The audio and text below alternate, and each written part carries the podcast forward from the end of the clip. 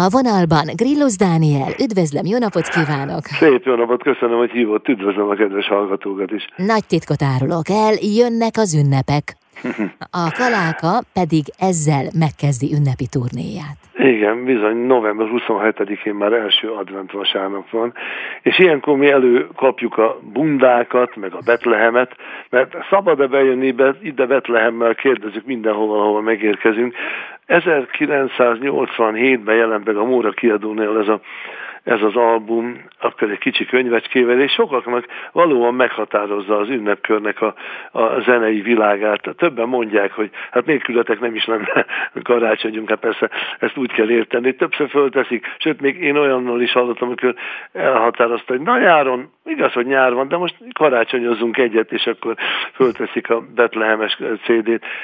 Egyébként ezen régi dalok is vannak, meg maiak is, olyanok, amit mi írtunk, vagy amik még a reneszánsz, vagy a barokk időkből származnak, vagy éppen népdalok, magyar népdalok, vagy más országok karácsonyi népdalai, de itt most minden a karácsonyról szól, keletkezett bármikor az a népdal, és akkor énekeljük nagy örömmel, és az a cím, Szabad-e bejönni ide Betlehemmel, ez tulajdonképpen a kerete az egész előadásnak. Kodály Zoltán gyűjtötte még a huszadik század elején Nagyszalontán ezt a, a betlehemest, nagyszalontai betlehemesnek hívják azóta, és mi ezzel köszönünk be, és ezzel is megyünk el, és hát közben van ez a dalsorozat, amiről az imént említést tettem. Nagyon jó, hogy ezt, ezt azóta is játsszuk, és most is sokfelé visszük el itt Magyarországon, és megyünk külföldre, és például Szlovákia magyar lakta területeiből éppen most Tornalja, Rimaszombat, erre a környék, Szepsibe megyünk, vagy megyünk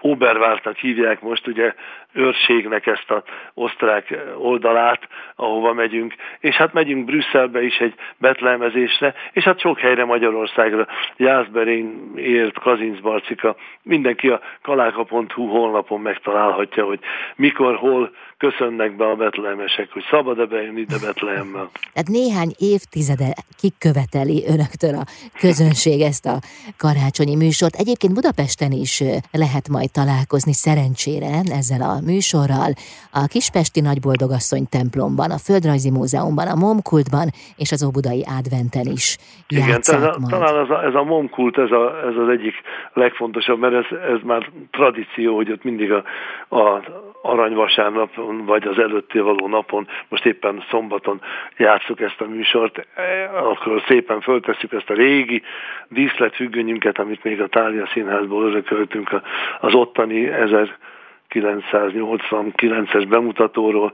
és akkor ilyen ünnepi körülmények között játsszuk. De azért ne feledkezzünk meg arról, hogy van más koncertünk is, mert amikor az ötven éves jubileumunk volt, akkor bemutattunk egy Kányádi estet, Vannak vidékek címmel, a híres kolozsvári színésszel, Bogdán Zsolttal közösen, és most éppen jövő héten, még az adventet megelőző héten háromszor is el fogjuk játszani Kis Csőszön a Pajtában, ahol nagyon sok kulturális előadás folyik, és tánc is, és népzene is, és most éppen színház. Színházat mondtam, pedig ez, ez egy irodalmi est, de így mondjuk, hogy szenírozott irodalmi est.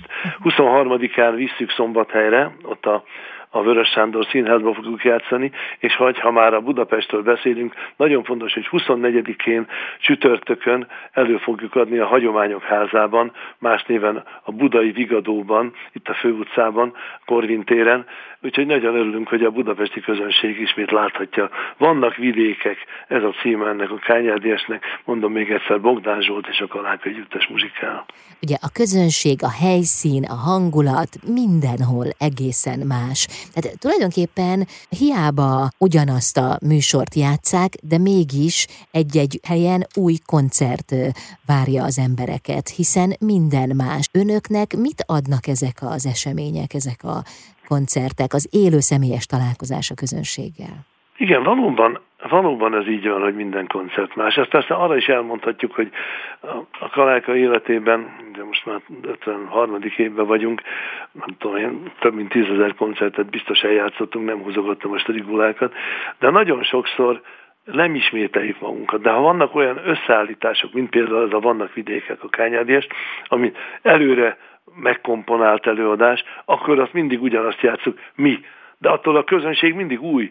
Tehát mindig más reflexiókat érzünk és halljunk. Éppen a múlt hónapban játszottuk például Kassán, meg játszottuk Aszódon, de voltunk vele Erdélyben többfelé, hát most már körülbelül a huszonvalahanyadik előadásnál tartunk, hát nyilván, ha nem lett volna a pandémia, meg egyéb, akkor már többnél tartanánk, de nagy öröm, hogy, hogy játszhatjuk ezt.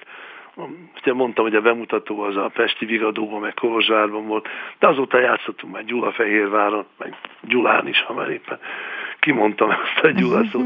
És hát most ugye Kis Csőszön, Szombathelyen is a, a, a Budai Vigadóban, a Hagyományok Házában. És hát tegyük hozzá, hogy egy-egy ilyen alkalommal több generáció is találkozik a koncertjeiken. Bizony, Kányádi Sándor bácsi mondta is, hogy nincsen gyerekvers, meg felnőtt vers, csak vers, meg nem vers.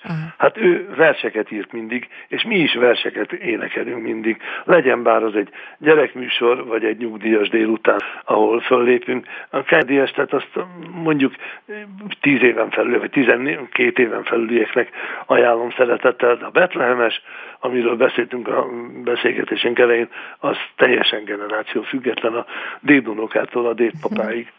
A Kányádi estel tehát jövő csütörtökön a Hagyományok Házában lépnek fel, és hát aztán mindenfelé egy nagy turnén lehet majd önökkel találkozni, Budapesten is több helyszínen. Varázslatos hangulatot kívánok, de hát ez mindig megvan. Köszönöm. Köszönjük szépen, várjuk szeretettel a hallgatókat ide is, meg oda is.